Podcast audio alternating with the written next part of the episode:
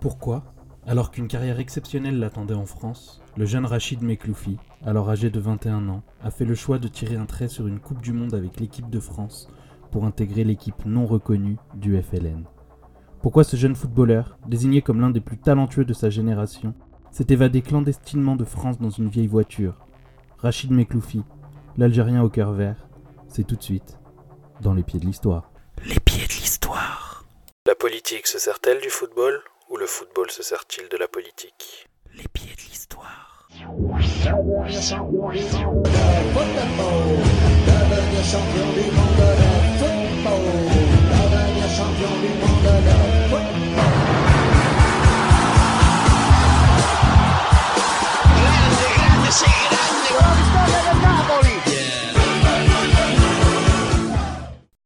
Nous sommes le 8 mai 1945. L'Allemagne signe le traité de la capitulation à Berlin.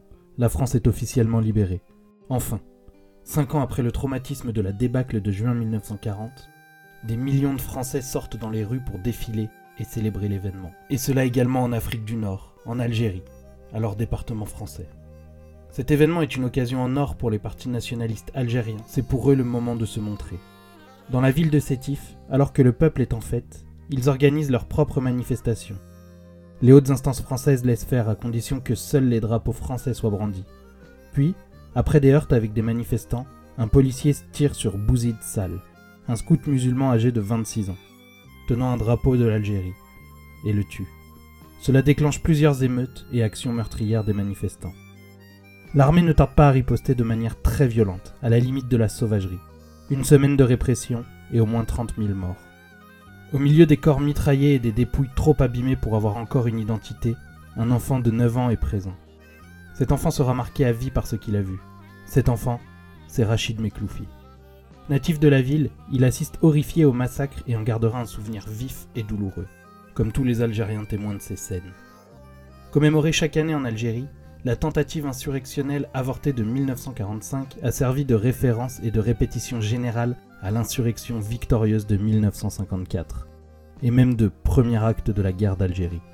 L'ambassadeur de France en Algérie, dans un discours officiel à Sétif en février 2005, a décrit cet événement comme une tragédie inexcusable. Pour tenter en vain d'oublier les images pleines de violence de sa ville natale, le petit Rachid se réfugie dans le football. Il y jouait déjà avant et avait un talent évident. Mais ces événements vont faire que le football devient sa seule motivation. Il fait ses premières classes à l'Union sportive franco-musulmane de Sétif. Son habileté balle au pied le fait devenir le leader technique de toutes ses équipes de jeunes, son talent étant bien supérieur à celui des autres jeunes qu'il côtoie sur le terrain. Cette différence de niveau avec ses camarades lui permet de taper dans l'œil des recruteurs stéphanois. Personne ne le sait, mais Saint-Étienne est en passe de devenir un club de légende dans le football français. Rachid est âgé de 18 ans, lorsqu'en 1954, il rejoint le club de la Loire il va faire la rencontre de celui qui sera son entraîneur chez les Verts, Jean Snella, ancien prisonnier de guerre qui s'est évadé après deux ans de détention. Connu comme l'un des premiers joueurs français refusant une sélection en équipe nationale en 1938, car il ne s'estimait pas au niveau, mais surtout connu pour être l'un des hommes qui a créé la politique de formation dite à la française. Une politique visant à suivre les jeunes dès leur plus jeune âge et construire des équipes sur le long terme en faisant confiance à ces mêmes jeunes.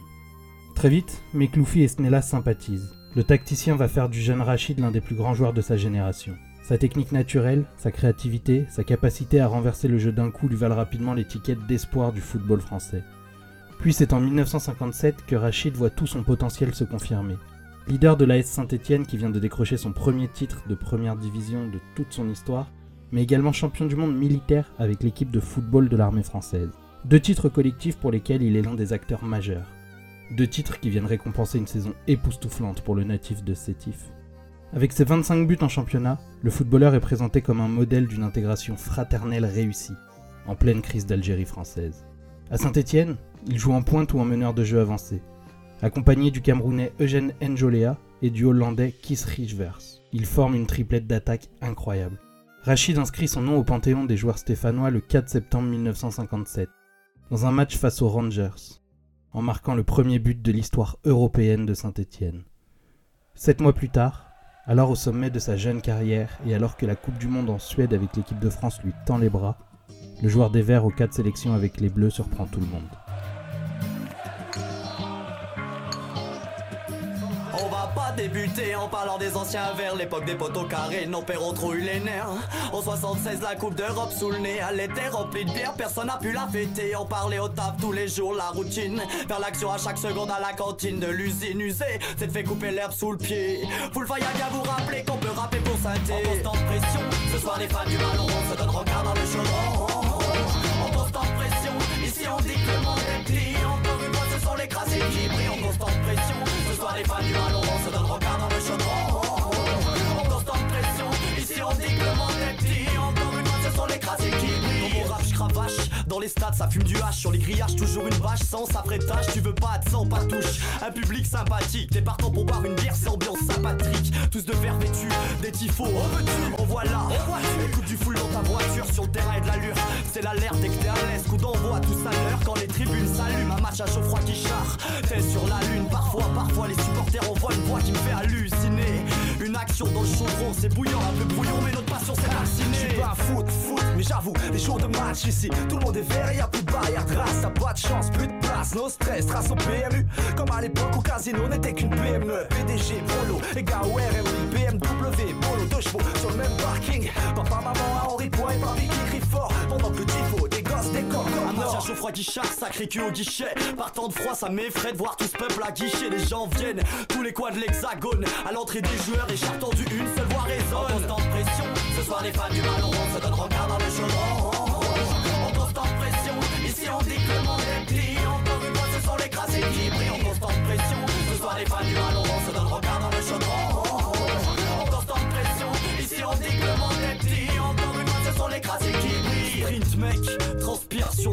du nord au sud, les supporters lâchent rien.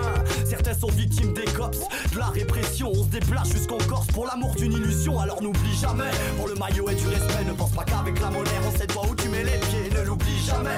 Si t'entends aller les verts en concert rap, on veut voir tout le monde la main en On l'air. voit la ville en vert, du pull au vert à la canette de bière et quand la SS débarque, elle n'oublie pas ses supporters. Tous ensemble, on dévore nos adversaires, action spectaculaire, laisse passer la panthère. Impressionnant palmarès, on en connaît tous l'histoire, gardez l'espoir, Sur ma ville, se pose le regard, Moreno, la rique, mon chevet, la méta. Entre dans le stade, n'aie pas peur, sens-tu la chaleur, les supporters chantent tous en cœur, à pied ou en car, ponctuel au rencard, les écharpes en l'air, le public doit te faire honneur. La pensée à bout du lion, vas-y demande à la hyène, tous vêtus de vert, welcome tous à Etienne. Un grelon, non, non, non, juste un fond de verveine, le ballon rond, ouais, ouais, c'est ça notre domaine. De partout on passe, c'est comme c'est le S. Au stud, au stade, Hess les stupes et les CRS Monter chaussettes sur tes crampons Ce soir c'est chaud certes. Rendez-vous dans le chaudron Et 1 et 2 et 3 42 au galop. L'adversaire à 0 vise nos galons Pas de score vierge Un stade en cierge magique. Déco c'est les gris Nos nord c'est les magiques. Moi aussi je vois la vie en vert C'est contre tout c'est en vert Sur cette pelouse compose mes verres Rien de tel qu'un jour de match sous ciel bleu. Un jour de match en pression Un jour de match sur les bleus. Allez, moi c'est la pensée même bas chez nous, c'est le vert, y a pas la mer comme à l'OM, mais notre équipe on en est fiers, y a pas la tour Eiffel, juste un grand chaudron, y a pas la scène, mais le furent et la fureur du ballon, c'est pas ici que tu trouveras les quenelles de Lyon, on aime le foot, pas le flic, te fais pas d'illusions, mais tous les cœurs palpitent, hein. c'est magique, en vert on vit, on voit, je te dis que En ça. constante pression, ce soir les fans du ballon se donnent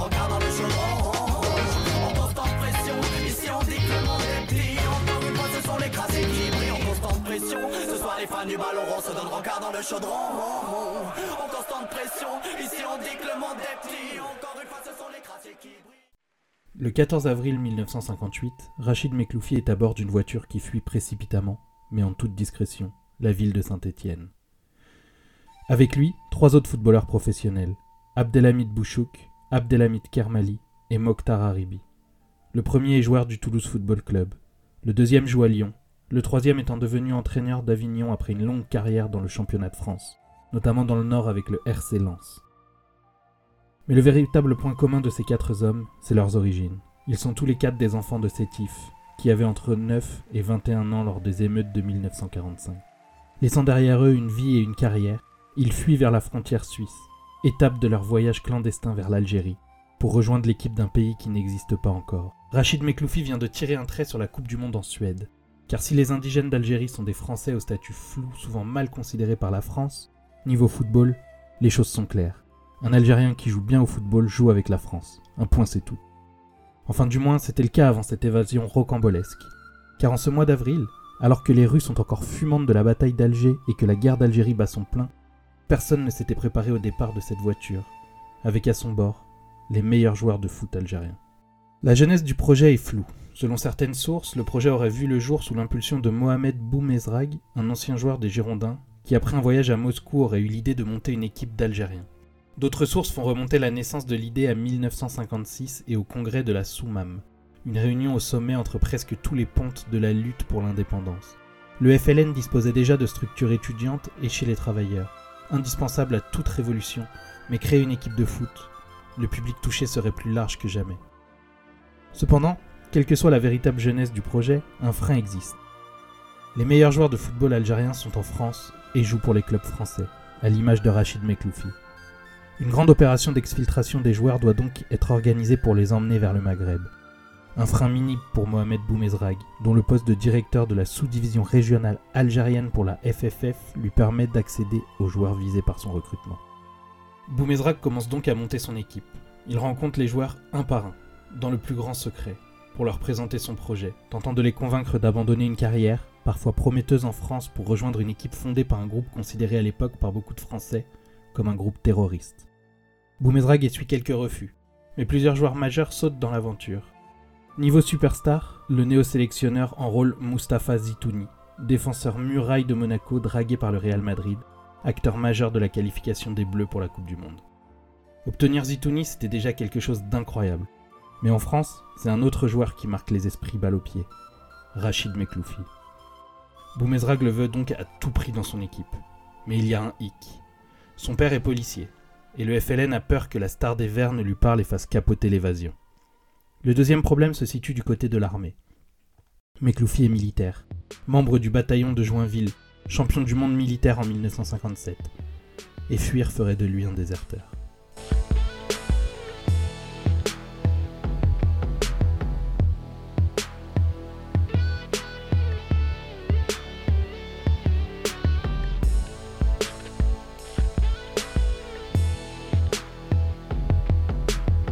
J'ai le sang mêlé, un peu colon, un peu colonisé.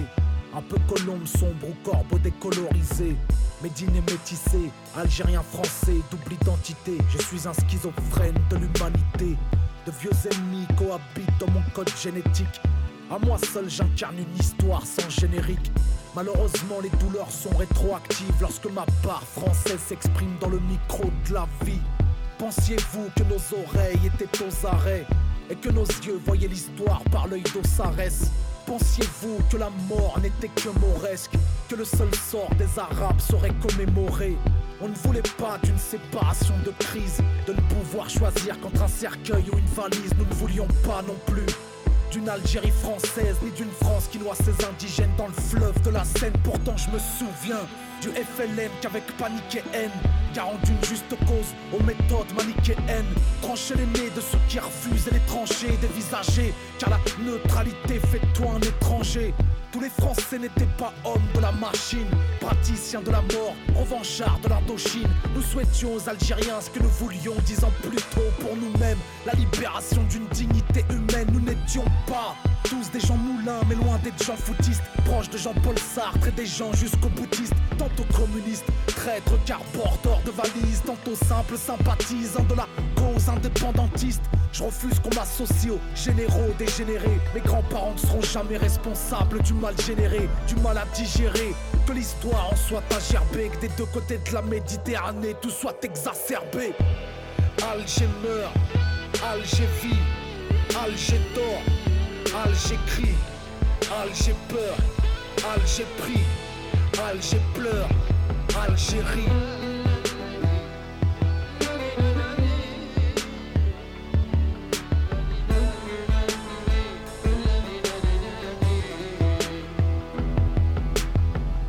Un peu colon, un peu colonisé. Un peu colombe sombre ou corbeau décolorisé. Médine métissé, algérien français, double identité. Je suis un schizophrène de l'humanité. De vieux ennemis cohabitent dans mon code génétique. À moi seul j'incarne une histoire sans générique. Malheureusement les douleurs sont rétroactives lorsque ma part algérienne s'exprime dans le micro de la vie. Pensiez-vous qu'on oublierait la torture Que la vraie nature de l'invasion était l'hydrocarbure? Pensait-il vraiment que le pétrole était dans nos abdomens. Pour labourer nos corps comme on laboure un vaste domaine. On ne peut oublier le code pour indigène. On ne peut masquer sa gêne au courant de la gégène Électrocuter des hommes durant 6 ou 7 heures. Des corps nus sur un sommier de fer branché sur le secteur. On n'oublie pas les djellabas de sang immaculé. La dignité masculine ôtée d'un homme émasculé. Les corvées de bois creuser sa tombe avant d'y prendre emploi. On n'oublie pas les mutilés à plus de 30 endroits les averses de coups, le supplice de la goutte, les marques de boots sur l'honneur des tunous, on n'oublie pas les morsures du peloton sinophile et les sexes non circoncis dans les ventres de nos vies. On n'omet pas les lois par la loi de l'omerta, main de métal national écrase les lois mahométanes et les centres de regroupement pour personnes musulmanes, des camps de concentration au sortir de la seconde mondiale. On n'oublie pas ses ennemis, les usines de la mort, la villa Césigny, épaules trapées, vert dominant sur ma banderole, ma parole de mémoire d'homme, les bourreaux n'auront jamais le bon rôle. Alger meurt, Alger vit, Alger dort, Alger crie, Alger peur, Alger prie, Alger pleure, Algérie. Boumezrak fait donc le choix de ne parler à Mekloufi du projet que bien longtemps après les autres joueurs. Mekloufi est prévenu au dernier moment, en avril, juste avant la 30e journée du championnat. Les Verts sont alors quatrième du championnat de France et affrontent Béziers, un club de la deuxième partie du classement. Le match a lieu dans le stade qui va devenir mythique par la suite, le Chaudron, le stade Geoffroy Guichard.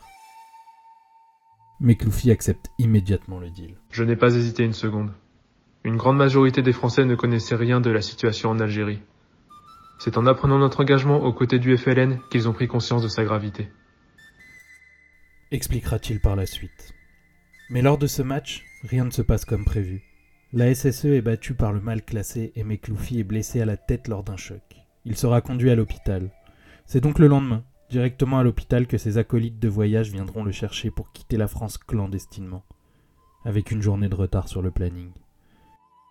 En deux jours, ce sont donc dix footballeurs algériens qui vont quitter l'Hexagone. Les départs sont faits dans la précipitation. L'objectif est de rejoindre la Suisse ou l'Italie pour pouvoir quitter tranquillement le continent et rejoindre l'Afrique. Certains ont emmené leur famille, d'autres non. Certains ont leurs affaires avec eux, d'autres n'ont rien du tout. Certains sont arrêtés, tous prennent des risques fous. La voiture de Mekloufi est stoppée à la frontière suisse. Les douaniers le reconnaissent, mais n'ont pas écouté la radio qui annonce déjà la fuite de plusieurs joueurs algériens, et la laissent rouler vers Genève. Après tout cela, les fuyards qui ont réussi à quitter la France se rejoignent à Tunis, où sont installées les hautes sphères du FLN soutenues par le président Bourguiba. L'aventure de l'équipe du FLN peut commencer. Enfin, c'est ce que tous croyaient. Suite à des pressions des dirigeants français, la FIFA ne reconnaît pas l'équipe et menace de sanctions tous ceux qui accepteront de l'affronter. Pas de quoi effrayer le Maroc, qui offre à l'équipe du FLN son premier match le 9 mai 1958. Plus de 80 suivront, presque toujours dans des pays ne craignant pas l'Europe occidentale. La Chine, le Vietnam, les pays de l'Est ou du monde arabe. Mekloufi l'a toujours admis. Ces matchs n'avaient que peu d'intérêt sportif. Pendant quatre ans, j'ai disputé des matchs trop faciles et des entraînements sans rigueur. Mais l'intérêt était ailleurs. L'intérêt était politique. Dans cette guerre où la moindre action est importante, aussi bien sur le champ de bataille qu'en dehors, cette propagande par le sport dure jusqu'au 5 juillet 1962, date de l'indépendance algérienne suite aux accords d'Évian du 18 mars 1962. Dans la foulée, la FIFA reconnaît l'équipe du FLN qui devient sélection nationale. Vous avez fait gagner 10 ans à l'Algérie indépendante, leur explique Farhat Habas, président du gouvernement provisoire de la République algérienne. Il n'est pas question de magnifier ces hommes, ni de les comparer aux soldats morts au front mais la façon dont ils ont utilisé leurs compétences et leurs talents pour servir une cause est admirable. L'équipe du FLN n'est pas le symbole du beau jeu, n'est pas le symbole d'une grande attaque ou d'une défense incroyable, mais l'équipe du FLN est un symbole de l'indépendance africaine, et cela vaut bien toutes les coupes du monde où frappe dans la lucarne. Cette même année 1962, Mekloufi rejoint la Suisse et le FC Servette, appelé par son ancien entraîneur et mentor chez les Verts, Jean Snella. Il y jouera 14 matchs pour 12 buts inscrits. Puis, en 1963, Snella fait son retour à Saint-Étienne, emmenant avec lui son protégé, Rachid Mekloufi. Si l'homme a changé depuis son départ de Saint-Étienne en 1958, le joueur a lui aussi évolué pendant ses années FLN, comme il l'expliquera lui-même en 2016 auprès du journal SoFoot. J'ai été deux types de joueurs. Au début, j'étais un joueur opportuniste, qui se jetait sur la moindre occasion pour marquer un but. Je ne pensais qu'à marquer. Par la suite, après l'épopée de l'équipe du FLN, je suis devenu un magicien, un grand tacticien, un grand technicien tout en restant buteur aussi. Le néo-algérien craint l'accueil du public pour sa reprise avec la SSE, qui depuis son départ est descendu en deuxième division et dont les supporters ne sont plus spécialement au rendez-vous. Mais pour le retour de l'enfant prodigue, ils sont nombreux à faire le déplacement. L'accueil est froid, mais dès les premières touches de balle de Mekloufi, les applaudissements se font entendre. Mekloufi comprend une chose, qu'il exprimera quelques années plus tard. Les gens ne sont pas venus voir le Félaga ou le déserteur. Ils sont venus voir le footballeur. Pendant cinq ans et demi, l'ex-buteur installé comme meneur de jeu ravit les fans du ballon rond, surtout à Saint-Étienne. Sa technique et sa vista régalent. Jean-Michel Larquet, fan inconditionnel de Mekloufi, déclarera d'ailleurs. C'est de la race de, de ces joueurs qui, euh, qui lorsqu'ils sont sur un terrain, euh, inventent quelque chose, ils créent. Ces années de joueur engagé lui ont appris à être plus altruiste, à être plus meneur d'hommes, et à en croire certains supporters des Verts, l'un des meilleurs joueurs du monde. Puis, lors du départ de Jean Snella, le courant ne passe pas entre Mekloufi et Albert Batteux, nouveau coach de Saint-Étienne. Il voit son brassard de capitaine lui être retiré, mais l'homme a déjà fui Saint-Étienne dans l'ombre et ne le refera pas. Il offre donc le doublé Coupe Championnat à son club de cœur, avant de rejoindre, en vainqueur et en sortant par la grande porte, la Corse et le club de Bastia. Lors de son dernier match avec Saint-Étienne, en finale de Coupe de France et après avoir inscrit un doublé, le président De Gaulle se dresse face à lui au moment de lui remettre la coupe et clame La France, c'est vous. Libre à chacun d'interpréter les paroles de celui qui a lutté contre l'indépendance de l'Algérie avant de s'incliner face au FLN.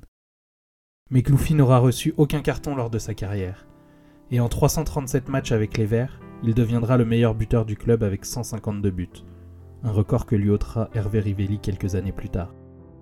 Toujours avec le maillot vert sur ses épaules, il aura remporté 4 titres de champion de France et une Coupe de France.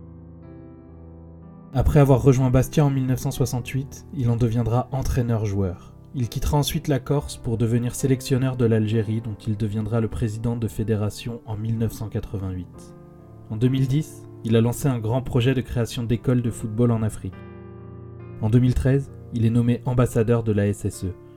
Mais Cloufi est aujourd'hui âgé de 84 ans et continue de promouvoir l'idée d'un football rempli d'humanité. Véritable levier de développement en Afrique et source de solidarité et de paix dans le monde. En 2021, Mekloufi reste le premier supporter de Saint-Étienne. Finalement, ce que j'ai eu avec cette équipe FLN, ce que j'ai obtenu, mais tout l'or du monde n'aurait pas pu me le donner.